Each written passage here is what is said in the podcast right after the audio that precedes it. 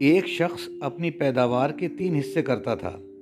ایک حصہ اپنے کھانے اور اپنے بال بچوں کے کھانے کے لیے اور ایک حصہ اللہ کے راستے میں خرچ کرنے کے لیے نکالتا تھا۔ اور ایک حصہ باغ کی دیکھ بھال کے لیے وہ ہمیشہ ایسا ہی کرتا تھا۔ اس لیے اس کے کھیت میں اللہ تعالیٰ کی طرف سے برکت ہوتی تھی اور اس کی کھیتی ہمیشہ سرسبز رہتی تھی۔ اگر اس کے پاس پانی نہ رہتا تو دوسری جگہ پانی برس کر اور بہہ کر اس کے کھیت میں آ جاتا۔ ایک مرتبہ کا واقعہ ہے کہ ایک شخص جنگل میں جا رہا تھا۔ اچانک اس کے کان میں ایک آواز آئی کہ کوئی بادلوں سے کہہ رہا ہے۔ فلاں کے باغ کو سیراب کرو۔ اس باغ والے کا نام بھی لیا گیا۔ چنانچہ اس بادل نے وہاں سے ہٹ کر ایک پتھریلی زمین پر جا کر خوب موسلا دھار پانی برسایا۔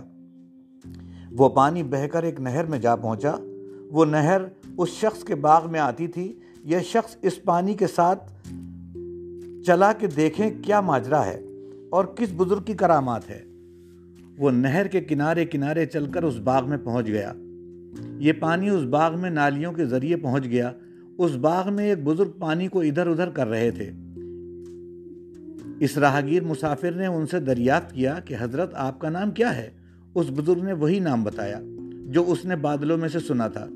اس بزرگ نے راہگیر سے فرمایا کہ آپ میرا نام دریافت کیوں کرتے ہیں؟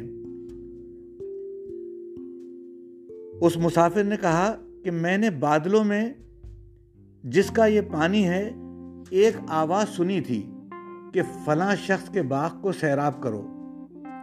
اس نے آپ ہی کا نام بتایا تھا۔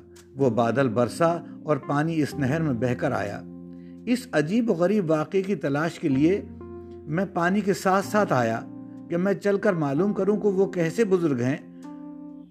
تو حضرت آپ کیا کرتے ہیں؟ اس بزرگ نے فرمایا کہ جب آپ نے دریافت کر لیا ہے، تو میں کہتا ہوں کہ میں اس کے تین حصے کر ڈالتا ہوں۔ ایک حصہ اپنے بچوں کے لیے اور ایک حصہ باغ کے خرچ کے لیے اور ایک حصہ خالص اللہ کے راستے میں خرچ کر ڈالتا ہوں۔ اس لیے جب میرے باغ کو پانی کی ضرورت ہوتی ہے، تو قدرت کی طرف سے اس کا انتظام ہو جاتا ہے۔